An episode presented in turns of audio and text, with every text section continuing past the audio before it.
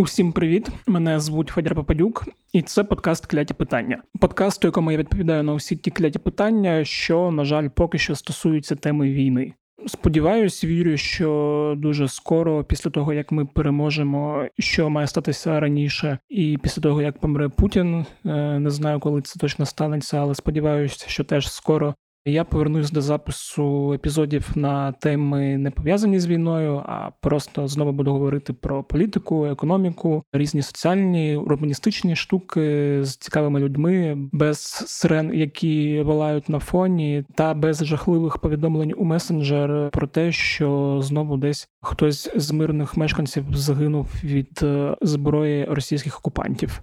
Цей епізод не скільки про війну, скільки про гроші, і не просто про гроші, а про державні гроші, але все одно пов'язаний з темою війни, бо мені цікаво про це поговорити, і думаю, вам буде цікаво послухати про те, як держава та державні фінанси працюють в умовах війни. Бо фактично ми воюємо вже більше 45 днів, і за цей час і наша економіка, дай їй Бог здоров'я працює, і наша банківська система, і міжнародні рейтингові організації не кажуть про те, що у нас Україну очікує дефолт, і гроші є на армію. і на зарплати, і на все, і все, і все. І з одного боку, це дійсно радує, що таке відбувається, і хочеться вірити, що і далі буде продовжуватися в такому темпі. А з іншого боку, взагалі цікаво зрозуміти, чому так,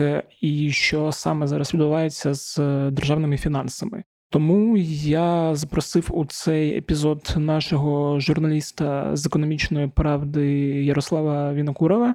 У Ярослава виходила якраз цього тижня цікава стаття, яка більш-менш пояснює, що відбувається з державними фінансами, але я вирішив поговорити з ним про це ще й голосом і розпитати додатково якісь штуки. Тим більше, що якраз за день е, до запису цього подкасту Ярослав записував інтерв'ю з головою НБУ, і після цієї розмови зміг розповісти теж дещо цікаве щодо банківської системи. Тому у цьому епізоді з Ярославом Винокуровим говоримо про фінанси, про державні фінанси. Давайте слухати. Ярославе, привіт. Привіт, дякую, що знайшов час зі мною поговорити. Я бачив на економічній правді цього тижня виходив твій текст про те, взагалі, що зараз відбувається з державними фінансами, та чи вистачить Україні грошей. Деякі з наших слухачів теж просили зробити епізод на схожі економічні теми. І От одна з тем, з якої я вирішив почати, це саме якраз державні фінанси. Перше ніж ми перейдемо до державних фінансів, от сьогодні, коли ми записуємо, це 8 квітня. У тебе вийшло інтерв'ю з головою Національного банку України Кирилом Шевченком. Теж, до речі, цікаво запитати одразу, от як в нас з банківською сферою що відбувається, бо здається, що зараз все стоїть, але чи так це до кінця не зрозуміло. От мій монобанк приват працюють. Взагалі, у нас було дуже цікаве інтерв'ю з Кирилом Шевченком, тому що воно записувалось два дні, бо нас перервала повітряна тривога. Тобто, навіть тут якісь сліди були війни. Стосовно банківської системи, то дійсно тут ти правильно зауважив. Саме головне наразі те, що вона працює взагалі. І це велике чудо і велика заслуга власне Національного банку без всяких перебільшень і зайвих хвалебних слів. Власне, у Національному банку нам повідомили, що вони оцінювали досвід країн, які пройшли через війну, починаючи там з Балканських воєн, закінчуючи Лівією, mm-hmm. Сирією і так далі. І вони зробили висновок, що в таких країнах завжди банківська система відключається там максимум на другий день. Після початку активних бойових дій у нас цього не сталося, і це дійсно дуже важливо, тому що банківська система це кровоносна система, можна так сказати, економіки. Нацбанк готувався до цього, тобто завчасно було розроблено певний якийсь алгоритм дій, завчасно були розроблені відповідні постанови. В перший же день, якщо ти пам'ятаєш, вони вийшли з комунікацією і оголосили, що вони заморожують курс долара.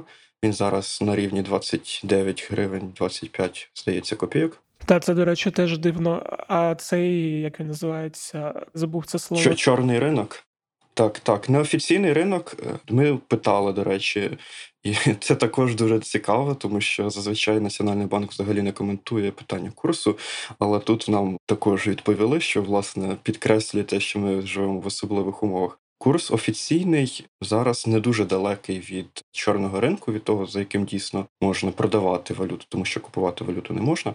Зараз е, на чорному ринку курс десь біля 32 гривень, хоча в перші дні війни він там міг сягати 40 гривень. Ну, офіційно, відповідно, там 29, тобто там десь е, декілька гривень, і це дійсно велике чудо, тому що зрозуміло, що в нас в економіці, яка стала, яка практично не працює, тримати такий курс на такому рівні. Ну, Можна було б очікувати там і сотню, і дві сотні гривень, якщо чесно, але. Так, я теж думав про те, що коли дивишся на досвід країн, які воюють, там перше, що летить вгору, це uh курс, і туалетний папір починає коштувати стільки ж, скільки раніше коштували AirPods uh в гривнях. А крім того, що вони заморозили курс, що вони ще стабілізували, теж цікаво. Дуже багато було введено обмежень. Ну, на жаль, це, мабуть, чи не єдиний спосіб, як можна приборкати паніку.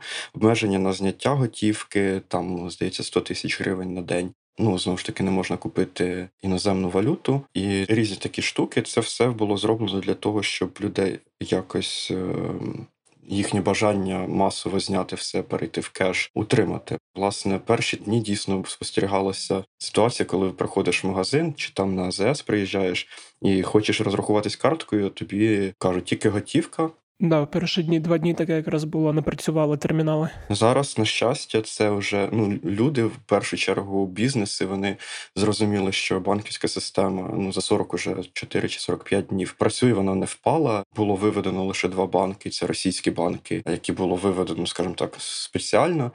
Е, не тому, що вони збанкрутували, а тому, що вони російські. Так і власне банківська система тримається. І Ми зараз бачимо результати тих от реформ болючих, які всі критикували там Гонтареву, критикували Смолія і так далі. Що от е, у нас відбувався банкопад, виводились масово банки з ринку, але ми бачимо зараз результат, що залишилися найбільш стійкі банки, і вони зараз в принципі працюють і обслуговують економіку. І це прямо дуже велике диво і дуже велика заслуга тим реформам, які були пророблені в банківській сфері. Угу. Називається здобули і без жодної іронії. Угу. Ну дійсно, от я так не подумав спочатку, а потім подумав вже в якійсь там в кінці, що дійсно монобанк працює. Єдине, вони там обмежили навіть на щастя, що обмежили ці угу. кредитні ліміти з тих шалених, скільки вони ставили мінус 80 тисяч до там якихось трьох-чотирьох з половиною але ти розумієш, що ти навіть можеш в кредит заходити, і тобі за це нічого не буде. Ну і все працює, все не збоїть. Можна гроші переводити, отримувати. І це звичайно дійсно в умовах війни певне диво. Окей, а що якщо говорити про державні фінанси, що відбувається з ними? Бо я теж розумію, що війна дуже сильно вплинула як на видатки, так і на доходи. Видатки перерозподілились на війну, але ну найбільше я так розумію, постраждали доходи, бо з доходами зараз певні проблеми, враховуючи, що частина території окуповано, бізнеси не працюють і митниці зачинені. І от я перше хотів взагалі, щоб ти нагадав слухачам, хто забув, з чого складаються максимально коротко на пальцях державні фінанси, звідки ми отримуємо гроші, і що змінилось в цій лозіці з початку війни. Державні доходи у нас є податкові, неподаткові. Податкові це відповідно це більшість доходів. Неподаткові це, наприклад, доходи державних компаній, які перераховують перераховують там свої дивіденди до бюджету або прибуток Національного банку. І ці доходи, до речі, в перший місяць, наприкінці лютого і протягом березня, Україна майже повністю вичерпала. Тобто прибуток Національного банку було перераховано завчасно. Це мало статися десь у квітні-травні. Так само перерахували свої дивіденди Приватбанк, деякі інші державні банки та інші державні підприємства, такі як Нафтогаз. Щодо податкових надходжень, то у нас дуже відкрита економіка, це потрібно розуміти.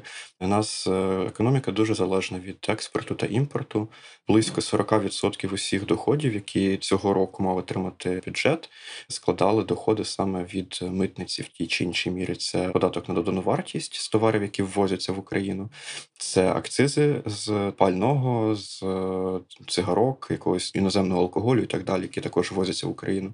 І це власне мито. Загалом це це добрячий шмат доходів, і оскільки у нас по суті заблоковані порти і можливість отримати значну частину цього імпорту, у нас заблокований імпорт пального з Білорусі, яка була основним постачальником пального до нас.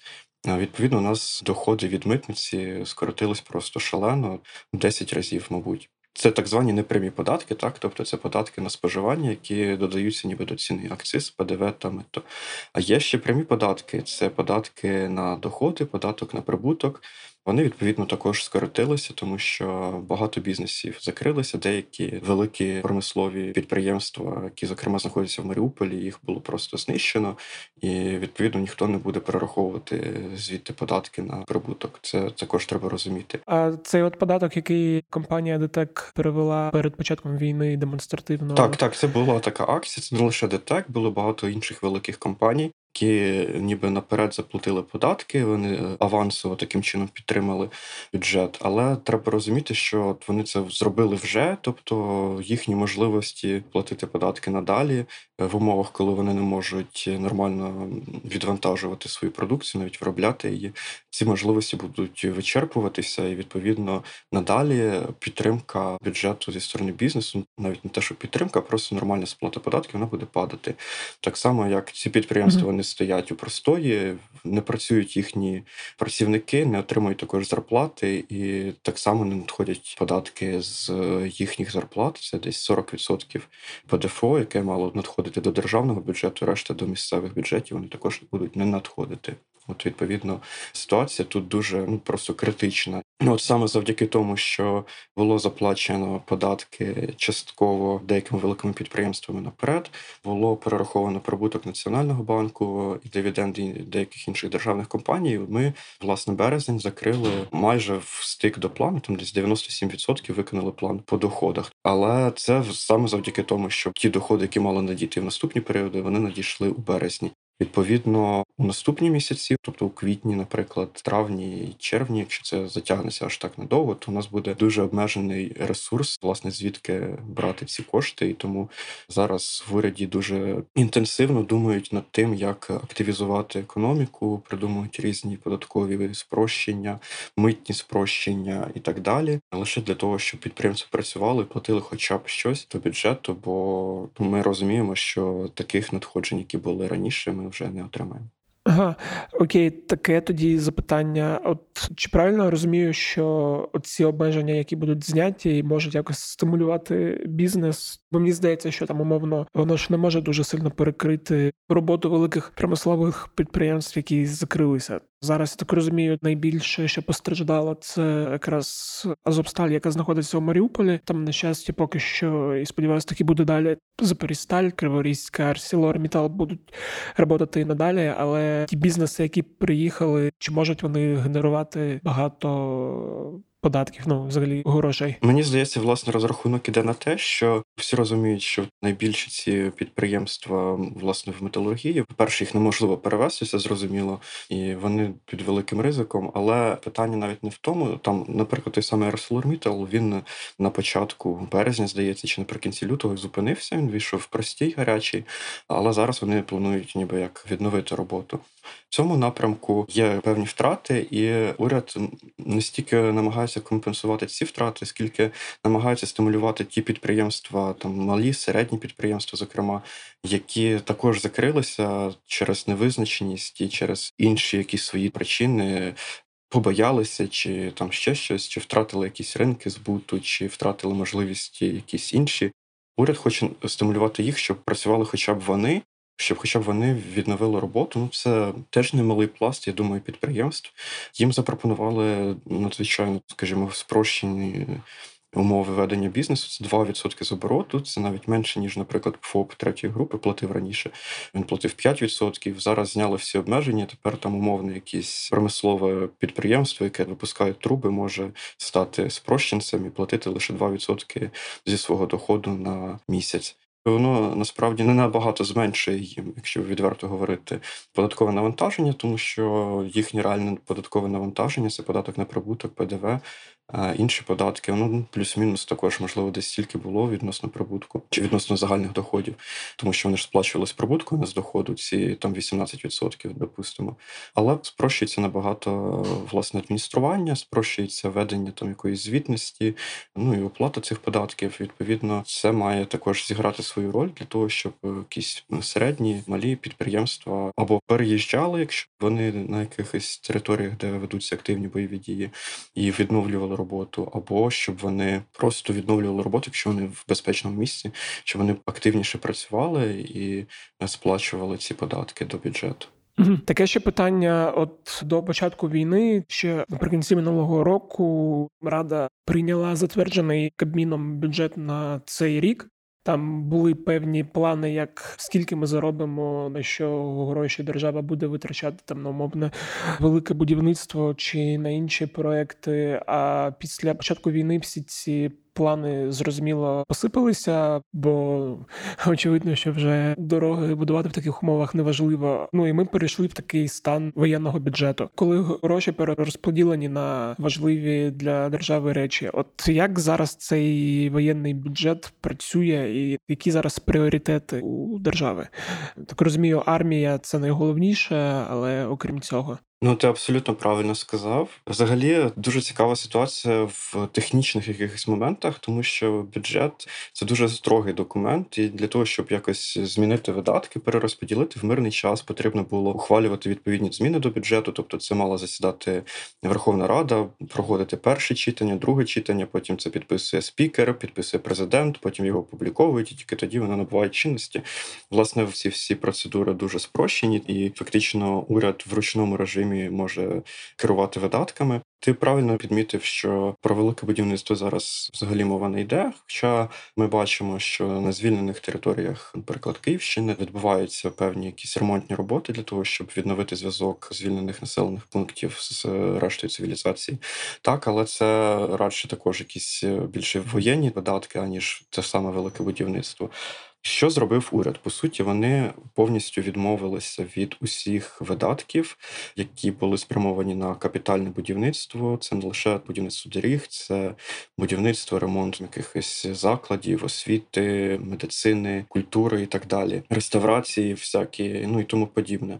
Повністю відмовились від видатків. Насправді на рік це сотні мільярдів гривень. Усі ці видатки було перерозподілено у резервний фонд, з якого власне може в ручному режимі витрачати кошти. Uh-huh. На що витрачаються кошти зараз? Це в першу чергу армія, в першу чергу оборона. Взагалі є поняття захищені статті видатків. Це ті видатки, які і парламент, і уряд ні в якому разі не можуть скорочувати. До них відноситься оборона, до них відносяться соціальні видатки, виплати зарплати бюджетникам, до них відноситься обслуговування державного боргу і тому подібні видатки. Власне, на сьогодні фінансуються лише виключно ці захищені статті видатків, і то не всі. Як казав в інтерв'ю економічній правді міністр фінансів, навіть захищені статті деякі не фінансують. В уряді зараз думають, деякі соціальні виплати, наприклад, не робити, тому що ну елементарно треба всі кошти, які є, мобілізувати і відправляти на оборону і на там якісь інші системи життєзабезпечення, скажімо так, держави. Така ситуація. Mm-hmm. Uh...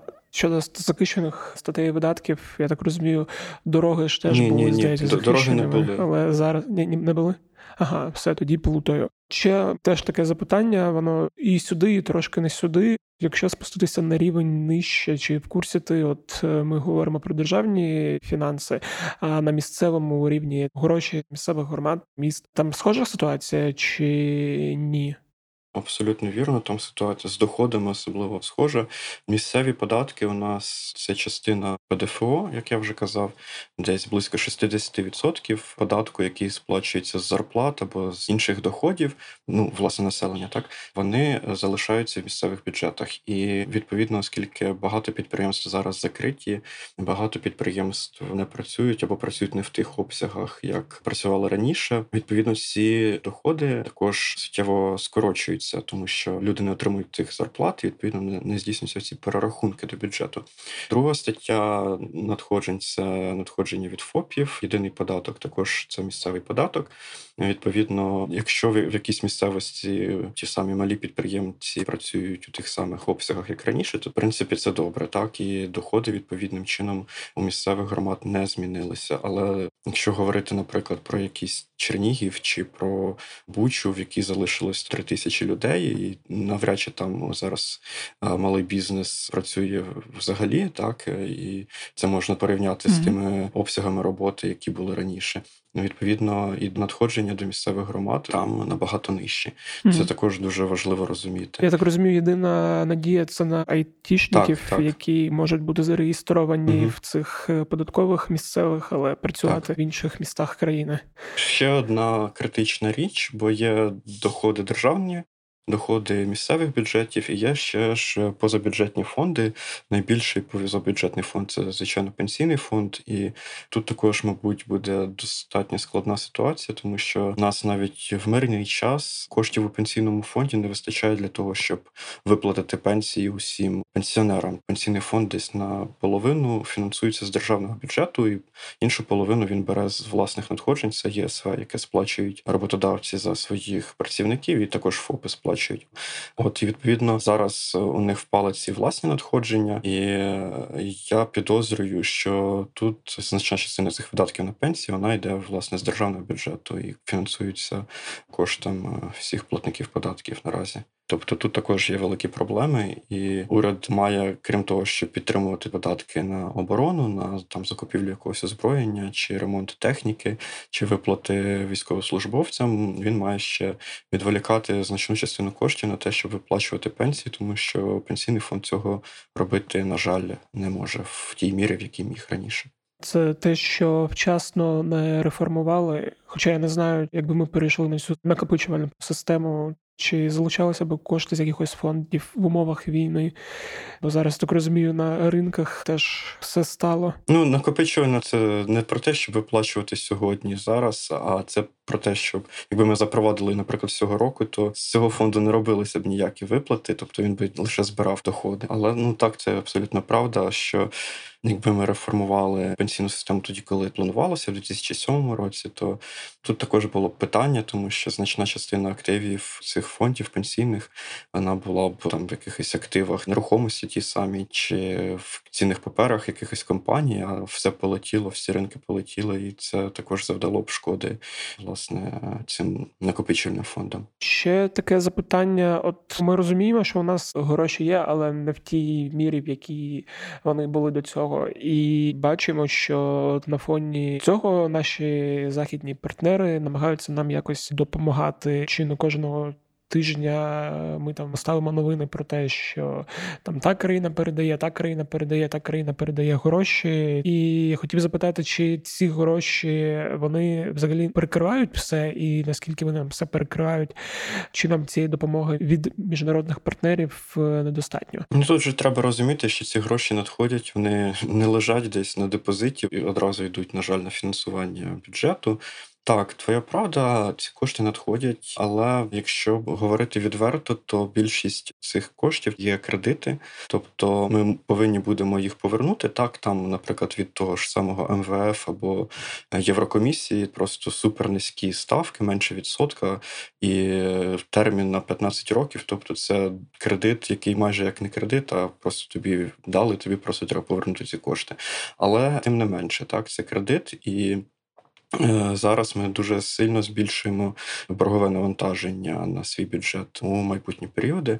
Знову ж таки, якщо говорити про ці запозичення, частина коштів надходить на так званій грантовій основі, тобто це безповоротні кошти, які дають, але це дуже мала частина. З того, що ми знаємо, нам дав кошти уряд Італії 110 мільйонів євро.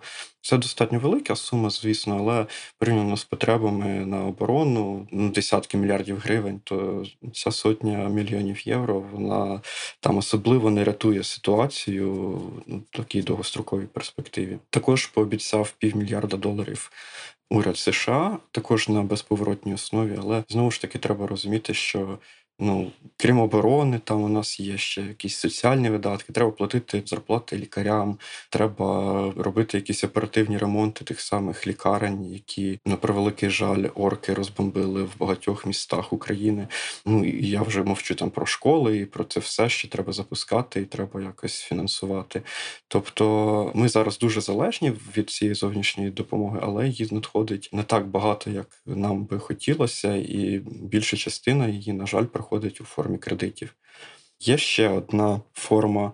Це внутрішнє запозичення, і тут я хотів би теж хотів би про це запитати про військові облігації. Так, з того дозволу хотів би розповісти про них, тому що зараз така ситуація, що країні дійсно ці кошти потрібні, багато коштів.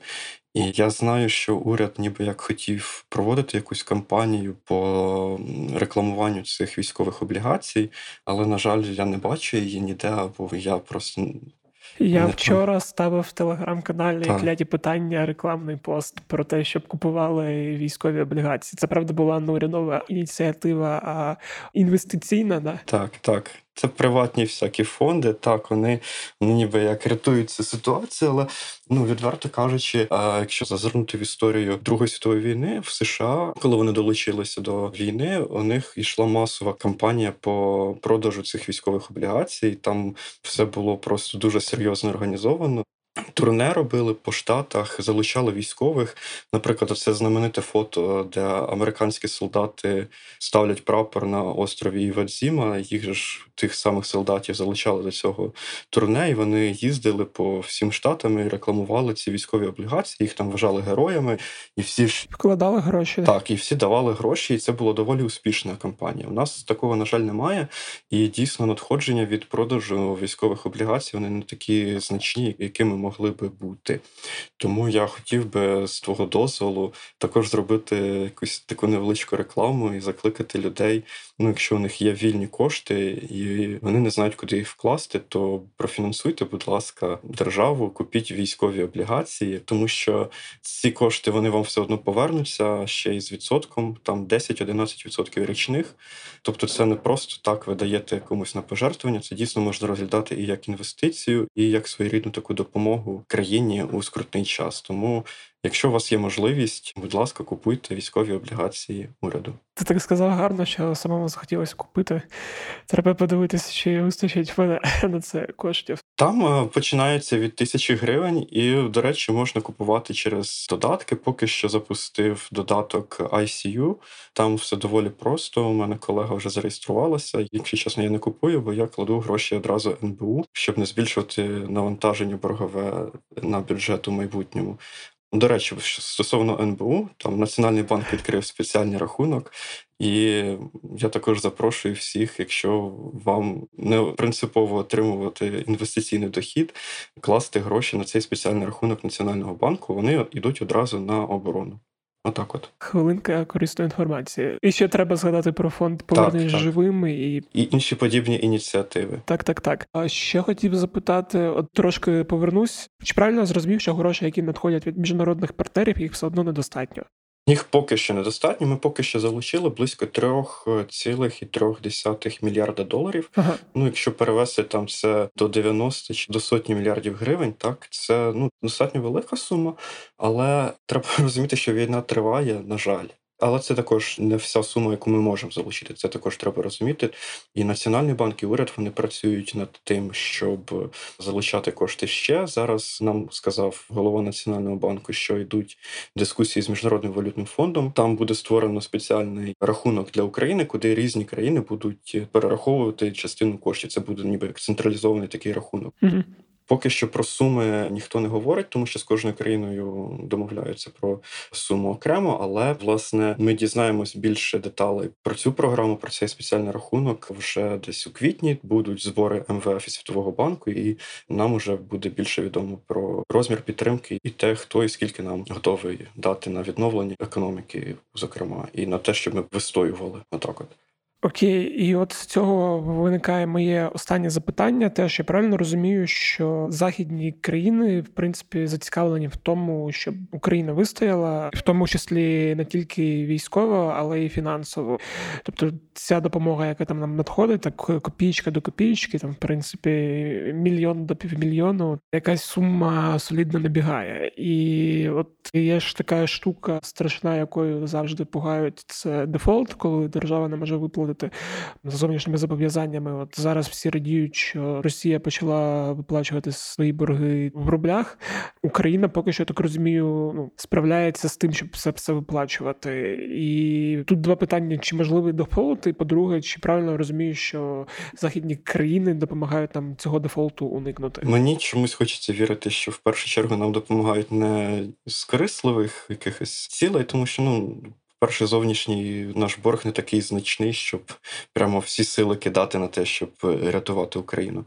По-друге, дефолт так України. Я гадаю, що це неможливо. Ну тому що про це говорить і Мінфін, і про це говорять всі.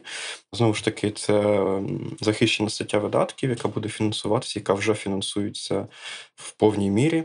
Тут у нас взагалі виникла така парадоксальна ситуація, тому що вперше в історії Україна має вищі кредитні рейтинги ніж Росія. Бо здавалося б, Росія, яка там один з найбільших, другий в світі експортер нафти, один з найбільших експортерів газу. Раніше їй давало переддефолтний кредитний рейтинг, що означає, що от вона от от оголосить дефолт або дефолт неминучий. В Україні кредитні рейтинги також впали. Ну зрозуміло чого, тому що на нас напали, але вони вищі ніж у Росії. Можливо, це трохи цинічно звучить. На кого ставлять кредитори так в цій війні, то вони ставлять більше на Україну, тому що вони вірять, що Україна вистоїть, а Росія оголосить власне дефолт. Стосовно того, чи можливий дефолт, то цей рік у нас на щастя він по виплатах зовнішніх не такий критичний. Mm, це ж минулий, да, я пам'ятаю, був критичний там високі навантаження великі навантаження, були пікові виплати. Цього року у нас є також пікова виплата у вересні. Вона не найбільше за рік, але вона найбільше у валюті. Тобто це велика валютна виплата. Але тут треба зазначити, що перед тим як почалась війна, міністерство фінансів викупило частину облігацій, які ми маємо погасити у вересні, і відповідно зменшило цю суму, яку ми в вересні маємо заплатити, десь на 20%. По-друге, це те, що у нас є достатньо коштів, достатній запас, є невикористані кредитні гарантії, які нам надав уряд США на мільярд доларів. Тобто, уряд України може випустити нові облігації, перекрити надходженнями там старі виплати. Ну і по-третє, ми сподіваємося, що до вересня все-таки ця війна закінчиться, економіка якось запрацює, і ми зможемо погасити цю пікову плату. Ну тобто, навіть якщо і війна не закінчиться, то ми будемо в змозі це зробити. Ну, відповідно, дефолт в уряді про нього взагалі е, ну не говорять і не розглядають це як варіант. Це ще важливо з тієї точки зору, що ми показуємо таким чином, що навіть у дуже складних випадках ми залишаємося надійним партнером, і надалі інвестори і кредитори візьмуть це до уваги, і нам вже потрібно буде якось відбудовувати економіку, десь брати гроші. Відповідно, це зіграє свою роль ще в тому, що нам буде простіше їх залучати, ці кошти на відбудову. Тому, власне, важливо розуміти, що дефолту України не буде. Все буде добре. Це радує так. І давай наостанок фінальне, що підсумовуючи, в принципі, з розмови з тобою, я так зрозумів, що навіть в умовах війни, навіть в умовах того, що там значна частина економіки стала, все одно система державна фінансова вона якось працює і достатньо вдало. От в якому стані зараз ми знаходимося, скільки ми так ще зможемо протриматись? Ну тут треба розуміти, що на жаль, з точки зору державних фінансів, час не грає на користь. Так, час грає проти нас, тому що і зменшуються ці от можливості бізнесу, можливості навіть населення фінансувати, і збільшується тим самим наша залежність від е, зовнішніх кредиторів, від зовнішніх партнерів, які можуть надати нам кошти на те, щоб ми продовжували власне існувати. Але з іншого боку, з точки зору того, що, попри ракетні обстріли, авіанальоти, знищені цілі міста, у нас продовжує все працювати і продовжують обслуговуватися наші боргові зобов'язання, продовжують здійснюватися соціальні виплати, продовжує фінансуватися армія. Можна зробити висновок, що наша фінансова система, як власне державні фінанси, так і власне банківська система, позабанківські фінанси, воно все це вистояло, і це вже велика перемога. Ну, чим далі, звичайно, тим буде складніше, але ми маємо певні запаси, певні, скажімо, плани запасні, звідки брати кошти. Якщо навіть не буде вистачати коштів від е, зовнішніх запозичень, у нас є, скажімо, не варіант Б, а варіант С це самий крайній варіант це ввімкнути те, що не хочеться казати, але ввімкнути друкарський верстат, тобто бюджетні видатки буде фінансувати напряму Національний банк. Це, звичайно, несе великі ризики для інфляції, але ну в умовах, коли от видатки і ці кошти потрібні от прямо тут і зараз, то їх є де взяти. Так е, відповідно, я вважаю, що. Наша фінансова система вистояла, і в неї є можливості вистояти у майбутньому найближчі кілька місяців, так точно. Це звучить дуже оптимістично. Сподіваюсь, що ми переможемо раніше ніж нам доведеться вмикати цей. Верстак. Угу. Добре, дякую тобі дуже. Навіть оптимістичніше вийшло, ніж я думав. Сподіваюся, що наші слухачі теж будуть після прослуховування цього епізоду трошки заспокоєні щодо стану справ з фінансами в Україні. Е, дякую, що розповів. Так, а я сподіваюся, що наші слухачі також долучаться до фінансування армії. І я ще раз нагадую про рахунок Національного банку та військові облігації. Все буде Україна, і ми переможемо. Слава Україні! Героям слава! Дякую.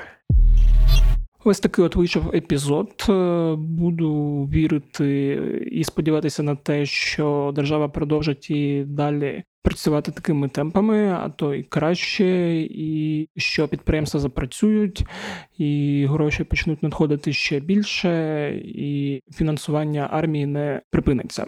І на різні важливі речі теж буде грошей вистачати. Ну і ще раз додам: якщо кількох таких рекламних інтеграцій було замало, то не забувайте донатити на благодійні кошти, типу Повернись живим та іншим волонтерам, які витрачають сили та ресурси на армію. Якщо у вас є багато грошей, які ви хочете зберегти, то вкладайте їх в військові облігації. Якщо у вас немає грошей, які ви можете вкласти в військові облігації, то можете просто поставити подкасту кляті питання, оціночку в Apple Podcasts чи розповісти про нього своїм друзям. Хоч це і не допомога армії, але це допомога суспільству, яке я в тій чи іншій мірі намагаюсь інформувати в такий спосіб. Ну і нагадую, що подкаст кляті питання можна слухати де завгодно. Apple Podcast, Google Podcast, е, усі подкасти ви знайдете на сайті Української правди. На цьому все з вами був Федір Пападюк. Е, почуємось наступного тижня. Віримо в ЗСУ і слава Україні!